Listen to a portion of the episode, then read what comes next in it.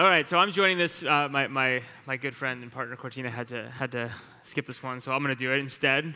But we're talking about next generation end user services, something that's very close to my heart. So I'm excited to actually get to join you guys for this. Um, and this basically saying is like, you know, one of the things I think is most exciting about a lot of this human computer hybrid is like, what experiences can you create in the world that used to be either cost prohibitive, right, or just impossible to pull off, or you know, you name it, other thing. Um, so maybe we'll start off again by, if you guys don't mind, talking a little bit about kind of your perspective, where you're coming from in terms of the services you're excited about enabling, right? Um, and then we'll kind of take it from there. Um, I'm Bethanie. I uh, conduct research at the Stanford Institute for Human Centered Artificial Intelligence, um, and before that, worked at the HCI lab at Stanford. And um, what I am interested in and have been working on for years is um, what happens when people believe that they're co creating artificial intelligence and how that changes the interface and the functionality that the people get out of it, and in fact, their own brains. So, looking at cognitive development with agents, conversational agents.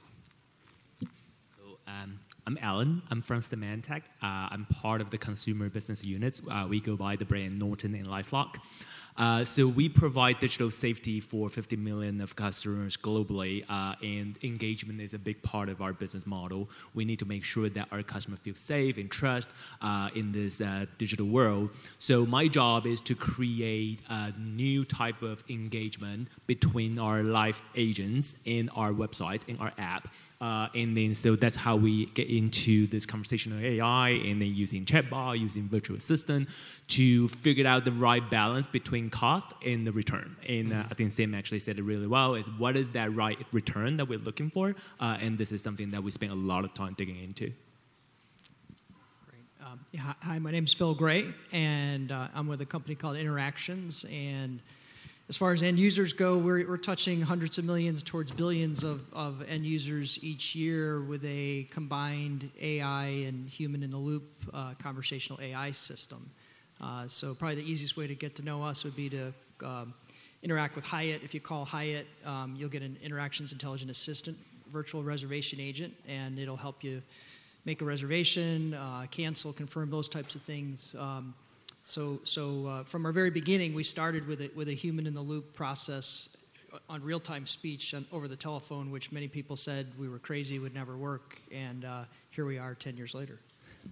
So, I mean, I think when I think about things that have gone through kind of hardcore hype cycles of the last few years, right? Um, you know, self-driving cars come to mind, uh, a few other things like that. But one of the big ones is, is, is chatbots, right? And, and in terms of, you know, people coming out and getting excited about the expectation initially was you know within a year and a few million interactions we could do purely digital assistants would know everything and be perfect and like just magically make the world work to no one wants to use these things these things are terrible to like something that is tending in a really interesting direction right in a whole bunch of ways. I mean, one we're like talk to me a little bit about what we learned in that cycle so far, right? As I think all people have participated in some de- to some degree about practically speaking where we're going to be in the next few years and what types of human interactions really are ideal for these kind of uh, human loop based chat systems or interaction systems versus not. I guess I could start. I think one thing that probably people didn't realize is that the world's not static. So, so when you looked at that automation statistic, you, you, have digital transformation going on in almost every large enterprise. And what digital transformation is doing is making it easy for consumers to do things that ordinarily would have taken a person natively in the mobile app or the website. So now what ends up happening is you're ending up with a much longer tail of more complex uh, conversations occurring with customer service agents. So, so, and the whole AI system was set up to do the simple stuff. So there was a disconnect happening, and so, so there, there, there still a lot more automation needing to be done, but it was it's much more sophisticated and much harder to get at that. Um, so I think where there hasn't more there, the hype is very you know, warranted is when you look at basically friend agents. You look at XiaoIce that has something north of 700 million users. You look at Replika which has around 10 million users, and you see the rise of agents that aren't pitched as experts or like task-based kind of interactions, where the user actually is the one that's training the agent, and they're doing it with a glad heart. So, you know, there's huge growth there. Um, I think it's pretty interesting. So uh, one thing I think very different now from five, ten years ago, because our company actually is trying to implement chatbot ten years ago, is uh, the whole natural language processing and the intent classifications. I think that to us that is a game changer because first time when we tried to implement chatbot, we couldn't understand what the customer is trying to do. Uh, so there, were, there was a lot of mistake there. Uh, so now that with a lot of the technology that's on the table, that we can actually understand the customers. Now the decision that we need to make is: Do we want to automate this particular action, or do we want to leverage our humans? Uh, and I've been I've been speaking to a lot of experts, uh, and everybody has the different opinions. How we actually do it in our team, in our company, is we use a very specific, we use a outcome-based decisions. Uh, we clearly identify our true north. Uh, in our case, for example, uh, when a customer wants to cancel, our true north is that we want to use the lowest cost delivery methods to save the customer. And if we cannot save the customer, that's cancel the customers automatically if we have to. So uh, there's the ROI metric is very clear. Uh, so everything is going to become this outcome-based decisions. Uh, if the if the chatbot can actually save at a higher rate than a human, we'll use a chatbot. If the chatbot cannot save the customer better than human, we'll we'll absolutely transfer to humans. So there's actually a lot of predictive analytics behind the scene. But how how we believe it is if we can train the chatbot perform better than the human for a very specific task, we'll do it. If we cannot do it, then we'll obviously leverage the human experts. So can I push you on that for a second? Because I think you know when you think about like uh, the specific instrument like that, you think about kind of the curve of performance. It's not like the human has a performance, right? You have like a set of humans with a set of performances. Yep. Is there like a is there like a, a, confidence interval or a training cost or something you target for where you want the chatbot to outperform people? Because I assume that the best people will always outperform the chatbot. Uh, absolutely. So uh, right now our chatbots cannot outperform most of the, our, our human agents. Uh, so that's why I think we actually transfer majority of our um, high value customer to agents because we believe agent can still outperform our chatbots. Uh, but we always uh, we always test our chatbot with 1% of our traffic. So we know how our chatbot is going to perform and how we can actually train the chatbot and make sure it keeps improving.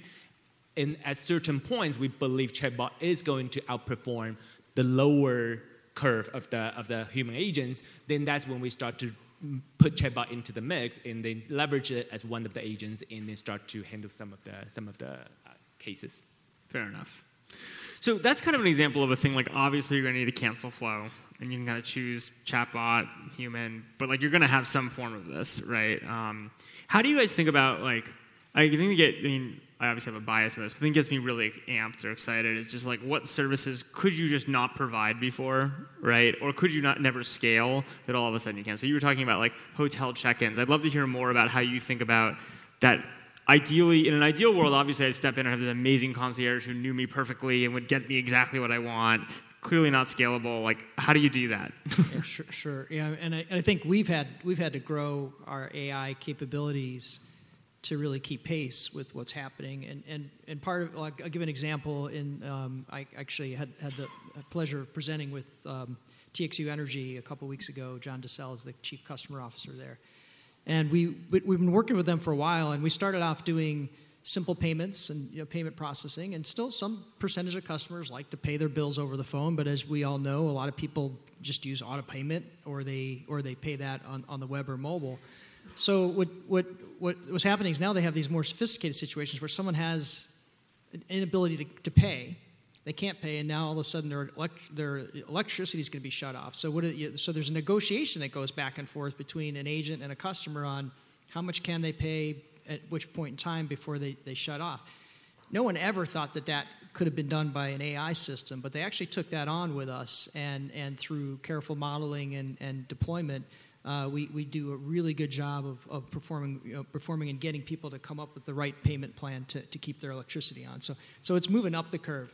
And do they know in that case that it's a, that it's a bot versus? Oh, for sure. Yeah, yeah. We, yeah. We're we're dealing. It's hard to negotiate with a robot. Yeah, it is. Well, actually, the, the, it, it's not. In their mind, they're not negotiating. They're trying. They're trying to find it. You know, they're trying to come up with a solution to, to get to get this paid so their electricity doesn't get off. So they're pretty actually they're pretty happy to talk to a, bot about yeah. that and not a person to many extents. So, so um, but we're over the phone on that on that system, so it's pretty obvious. We're, we're, we're an automated system. We say that up front.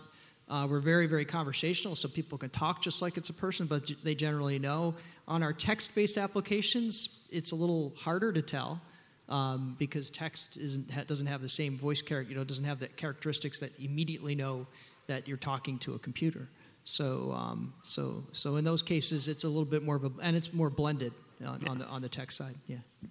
So Bethanie, I mean, you you think a lot about kind of some pretty science fiction future stuff. um, and I'm kind of curious, especially when you think about the social uh, aspect of these things and you know loneliness, friendship, like how these things relate.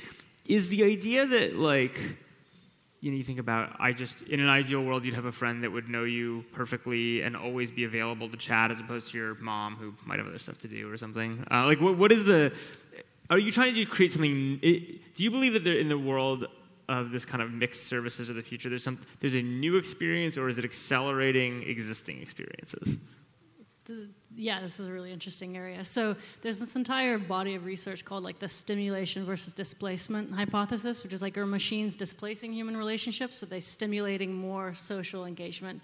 And my research has basically found that it very much depends on like the social structure and the loneliness and the amount of change that that particular person is going through so we're going to see that people might turn to machines in times of crisis in times of change in times of stress especially in situations where they don't want to feel judged and you see this already playing out with like cognitive behavioral therapy bots that like they not they don't quite pass Turing tests, but they're good enough that somebody feels heard. And in fact, like sufferers of PTSD are 30% more likely to give their like accurate diagnosis or their accurate accurate um, symptoms to a bot than to a human.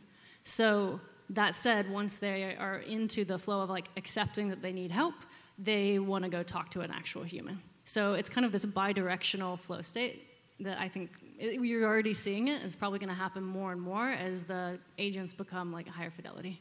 And so, just like taking that idea, right, of these like very interesting social therapy esque type experiences, I'm kind of curious for you guys, like applying it out into like the commercial world. Like I'll give you the, again, I'll go back to the hotel one because we talked about it. I think it's a fun experience. I know I've experienced. I'm actually curious. How many of you guys have like checked into a hotel and had like the concierge text you and ask you if you need anything? Like a reasonable number, right? Um, it's like when you think about an experience like that, like are there requests you make to a robot that you like wouldn't make to a person that actually is what you want? Like, is that a freeing experience? Yeah, I, I, think people people are more apt to use automation. They, you know, um, you know, there's a thought of I'm, I'm bugging this person. I, you know, I want to make this request. I think with automation, people are a little bit more free. Um, in those cases, I, you know, you, you, know, the reality is that there may be a human providing that service. There may yeah. not be. I mean, oftentimes in my experience, a lot of the, the ones you, you, text them and they just don't respond. The ones that don't respond probably are human human driven. The ones that respond, um, either either they respond, you know, sometimes they don't respond correctly. So there's a lot of NLP out there that isn't isn't all that intelligent and gives you some robotic response back, and you can see that pretty quickly. But I, I think the best systems are ones that blend the two together. When the ro- robot doesn't know what to do, it seamlessly gets a person, and that person's there at scale. Yeah. And that's what companies have had a hard time doing, getting that blend right. Um, it's either either dumb automation with, with a really expensive agent, you know, and so the automation and there's a big perceptible difference in, in many consumers' minds actually, and, and also the buyers. They know that automation generally has a lower CSAT than than the agent, but they also know the agents are expensive, there's variability, there's scale. So, so you know, we're in a world now where we, we think we can raise the whole thing by blending and getting that human in the loop right. So, yeah. Um, so I, I, totally agree with what Phil just said. And uh, one thing that we did is that we try to uh, we try to not just use CSAT to kind of evaluate our performance. Uh, we're trying to correlate our CSAT with our loyalty metrics, which is going to be retention with the ARPU, average revenue per users, uh, as well as word of mouth. So what that can do is that we can actually see that correlation between the CSAT and the, our actual revenue metrics. Uh, and some really interesting finding that we got is for certain use cases, for certain tasks, uh, CSAT has no correlation to our revenue metric whatsoever. For example, if it's a very transactional type of uh, actions, uh, you want to update your billing profile, you want to update your account informations. Uh, yes, web usually has the lowest CSAT. However, it doesn't really uh, drive any lower uh, revenue outcome. So that's how we actually want to drive all of those use cases into web. It uses our lowest cost automation Versus there's like for our industry, uh, one of the most popular uh, engagement is when you actually got a virus or when you actually uh, receive a data breach um, uh, notifications. Uh, that's when our members get really vulnerable and they really want to talk to someone.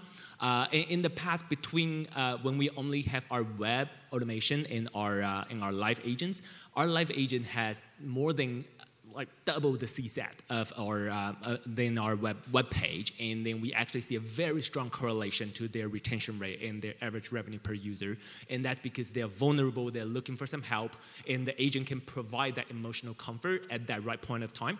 Uh, however, now we are introducing a different engagement method, which is going to be chatbot and virtual assistant. We actually see a similar CSAT uh, when we compare a live agent engagement in the chatbot and the virtual assistant engagement. However, we're still trying to evaluate, trying to correlate their, uh, their CSAT with their retention rate and see if that same CSAT is going to drive the same retention rate. If it does, then we're actually going to see a much lower cost to provide that emotional engagement. Uh, as opposed to just a simple email or as opposed to simple website or app interactions. So it's really interesting because obviously in some ways these worlds are very different, but they're very similar, which is you're basically talking about how to emotionally support and also get things done, right? and like kind of the mix of those two those two outcomes using a, like a hybrid or mixed service. Are there other things you guys have discovered or you're thinking about where like mixed intelligence either surprisingly outperforms or underperforms you know, pure human interaction, for instance? Yes. um, so it, it turns out that machines can be much better teachers than the average. And if you design the system right, there's this whole concept in learning science called like learning by teaching, where you know the human gets better. So um, when you start thinking about bidirectional flows of like intelligence going in, you're actually able to teach the learner and the teacher teaches the system and therefore becomes a better teacher. That's a lot of the same word. But um, it, I, I think that there's a, especially when you consider the changing workforce needs and the skills that people are going to need to develop with all the automation that's coming in, a really interesting human in the loop model um, set of possibilities that emerge around cognitive development. Mm-hmm. I, I, can describe a little bit of a, the human in the loop problem that we first took on was the problem of understanding, speech recognition, natural language understanding. And it, we've all been through it before when you've encountered a system uh, and a computer's ability to comprehend and understand across a wide user population, across a wide domain, does not match that of a highly skilled person who's really skilled in that language, the culture, and so forth. So, um, What's happened is people built systems that dumbed it down to the level of the recognition and understanding that we had at the date. And then what happens then is the, the user has to change. Yeah. Now the user has to change their pattern of behavior to map the int match to the interface. So what we ended up doing is we put a human in the loop to aid the speech recognition in real time. So when it couldn't understand something, maybe there's two speakers talking, maybe they just said something that was out of the vocabulary, maybe they had an accent, all of that, all, all of these error rates we in real time were able to have a human in the loop recognize and understand that and had a system provide that service to the application. So thereby, right, we, we were able to create these lifelike, you know, human human type conversations by putting human in the loop for speech recognition. We then used that to train our deep neural networks so that the engine over time was actually doing a better, better job of understanding. So so, in a sense, the rest of the industry was out there teaching us to, to talk like robots. We were teaching the computer to, to, to talk like humans, yeah. using human in the loop data and deep neural networks to, to bootstrap that. So now our level of, of, of AI is, is way up relative to the human, who, who, who really only handle the edge cases and, and the tagging and training. The other nice thing about that, too, is if you're trying to get human in the loop, we're never buying data. you know, if you have to buy data and you're human in the loop, you're, you're, you're, in, a, you're in a bad spot. So the data is inherent, inherently part of the process. So. So how, how we try to utilize all those technology is that we try to create this seamless transfer between human and machines. So usually uh, that's like just to push you. That's like really hard. It is really so, hard. so we are we are trying to do a very simple. Um, so I think I think most of the company do a really good job transfer from machine to humans, and usually that's end of the story, and the human is going to take up uh, take care of the rest. So what we are trying to do is to find use cases for the human to transfer back to machine. Uh, for example, one thing that we we are trying to do is that. Um, if we're trying to close a deal, uh, I think what human really good at is to convince the customers to buy a certain product. This is something our machine can never, at least for now, they cannot outperform our humans. They human always have a higher conversion rate when we're trying to uh, convert a prospect. Uh, but once they convince the prospects, a lot of the the uh, the the process, a lot of the operation can actually be handled very well by, uh, by our machine, by our chatbots. So what we are trying to do is that to actually only give the most valuable task. If within a big task, we start to break it down into many smaller tasks, and then only give the most valuable task to human and leverage the human intelligence to handle something that machine cannot handle, and then transfer it back to, uh, back to a machine to complete the rest of the routine job. So I'm, I'm actually curious, like, all the stuff you guys are talking about is pretty complicated, right? Just in terms of like from an implementation perspective, and just going from conversations a little bit earlier today, we were talking about like Zendesk and task orientation versus customer centricity to like some of the stuff you're talking about. Like, I'm assuming that I mean, you guys, all the stuff you work on is like completely custom, or are there actual software packages out of the box that like allow you, or that you're customizing to hand tasks back to machines? Well, well, actually, I think it's just a lot of integrations from system to system. so I think I think we rely on a lot of our internal engineers to actually help us to piece all those things together. Got it. But you're piping effectively platforms together to create that exactly. type of thing. Yep. Interesting. Yeah, and uh, your point about it being entirely custom, that's definitely where it's been. A lot of, a lot of heavy lifting, a lot of integrating to, to back end systems, a lot of business rules that are being built in. But we're driving towards how can we make that configurable much more, much more of a configurable process. And we have a lot of research and development now going into that process. So. And the only way that we've been able to do this at an academic institution is by adopting methods like single shot and zero shot learning because we are kind of training data poor, and that's been a way that we've been able to forward the systems. Got it. Sounds like these guys have some data.